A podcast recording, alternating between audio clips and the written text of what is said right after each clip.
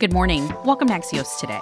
It's Thursday, February 2nd. I'm Niala Boodhoo. Here's what we're covering today Tyre Nichols is laid to rest in Memphis, plus the West's fight over water. But first, jumpstarting the domestic supply chain for electric vehicles. That's today's one big thing.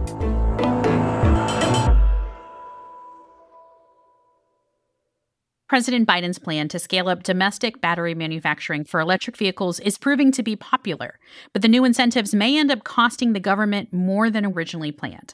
Axios' Joann Muller has the scoop. Hi, Joann. Hi, Niala. So, when we say popular, what exactly are we talking about? Well, these particular tax credits are for manufacturers who open factories to produce electric vehicle batteries in the United States. But this was part of a big pot of incentives that were approved by Congress. And uh, the one that a lot of people have heard about is a $7,500 tax credit for buying an electric vehicle. But this other tax credit, just for manufacturers is the real sleeper in the bill, I think, because it really is going to add up to a lot of money going uh, back to manufacturers, car makers, battery companies, those kinds of companies. So, why is that? Right now, most of the batteries for electric vehicles are made in China. And the Biden administration and Congress really want to build a domestic supply chain. So what they've done is they've offered a tax credit to car makers for every battery that they produce in the US. And basically the way this credit works is it, it shaves about one third of the cost of the battery off of the price. And so if that is passed on to consumers, that also helps to make electric vehicles more affordable. So, what is the cost then to taxpayers for this if these are government incentives? When this bill was being debated, the Congressional Budget Office estimated that it was going to cost about $30 billion over 10 years. But there have been so many companies that have announced new battery factories and the amount of batteries that they plan to produce is so large that they will qualify for a lot more than 30 billion. And in fact, we worked with a consultant to figure this out and they estimate that these battery rebates are going to cost taxpayers 136 billion over 10 years, which is, you know, more than 4 times what Congress estimated. Joann, even if more people start buying electric vehicles, there is still the issue of accessibility of charging stations. Where are cities and towns across the country on having stations available? Well, charging is still kind of spotty. They are tend to be in wealthier neighborhoods, whiter neighborhoods. But this is another big government policy right now. Under the Infrastructure Act from 2021, there's seven and a half billion dollars being spent to put chargers all across the highways. And then after the highways get all the chargers, then they'll start filling in to neighborhoods, disadvantaged communities, uh, rural areas, apartment buildings. So there's a lot of work to do in charging for sure. Joann Muller joining us from Detroit, where she covers the future of transportation for Axios. Thanks, Joann. Thanks, Niala.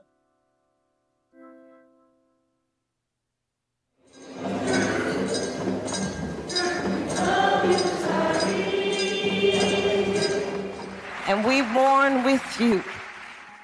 Vice President Kamala Harris joined the family and friends of Tyre Nichols and national civil rights leaders for Nichols' funeral in Memphis, Tennessee yesterday. Nichols was brutally beaten by police officers during a traffic stop and died three days later.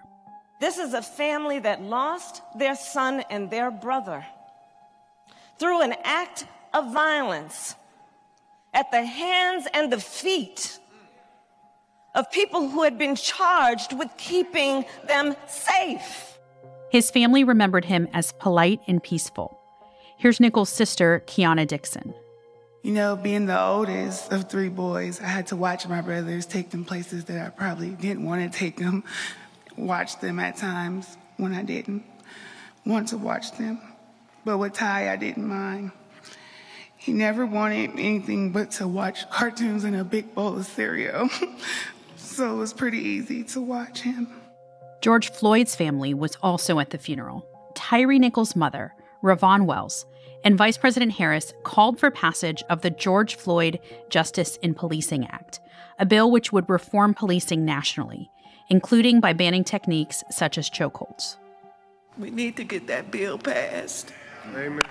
Because if we don't, that blood, the next child that dies, that blood is going to be on their hands. In a moment, states at a stalemate on the Colorado River.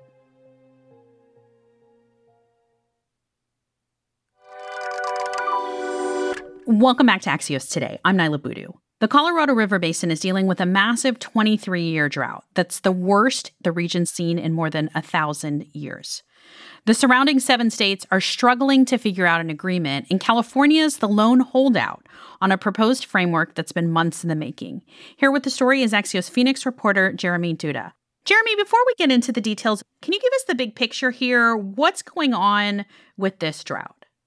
Well, because the drought has uh, been going on for so long and is continually getting worse, what we're seeing is lower and lower water levels in Lake Powell and Lake Mead, which are the major reservoirs that pool that water from the river. And Lake Mead, in particular, is what Arizona and uh, California and Nevada are especially reliant on. And so, as they drop to a certain level, then Hoover Dam and Glen Canyon Dam reach what's known as dead pool status and can no longer generate electricity. So that's a very critical tipping point that uh, everyone needs to avoid. And so as that gets closer and closer, conserving that water in those two lakes becomes more and more critical.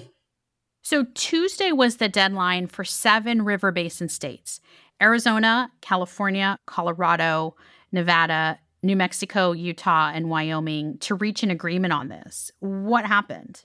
Well, everyone's been negotiating, you know, since last year when the Bureau of Reclamation announced that the agency wanted to see some information from the states for what's known as an environmental impact statement. It is analyzing what different outcomes may look like based on, you know, whether no changes are made, whether the feds, you know, impose their solution, which none of the states know what that'll be, and then whatever the states propose. The six of the states all agreed, but California would not sign on to that framework. And I don't want to call it an agreement. There is no hard and fast agreement there, but this is a framework that these six states proposed to conserve just under 2 million additional acre feet of water. But an acre foot of water, by the way, is about 326,000 gallons. It's enough to serve, you know, two to three houses for a year. And so you have to remember that the states are negotiating, but every state has a lot of users within the state. You know, here in Arizona, we have the Central Arizona Project, which uh, pipes in water from the Colorado River. You have a lot of tribes, cities. In California, you have major agriculture districts. You have the Metropolitan Water District that serves the Los Angeles area under the current situation, California's uh, water rights are very high priority. And so they are very resistant, I think, to the notion of uh, agreeing to more severe cuts than they feel like they have to. So you said that six states have an agreement, even if California is the holdout. What does that mean going forward then? It's hard to say. There's still maybe time, from what one expert tells me, that you know she feels like there's still time simply because whatever final resolution happens, simply can't look too much different than what the six states have already proposed because there's only so many ways to get to uh, keep that water in the river. There's only so many ways those cuts can be apportioned, but the clock is uh, very much ticking here. Jeremy Duda is a reporter for Axios Phoenix. Thanks, Jeremy. Thank you. That's it for us today. I'm Niala Boodhoo. Thanks for listening. Stay safe, and we'll see you back here tomorrow morning. In the Bubble is a comforting and informative podcast from Lemonada Media. Every week, host Andy Slavitt is here to help you make sense of tough issues, from COVID to the student loan crisis to climate change and beyond.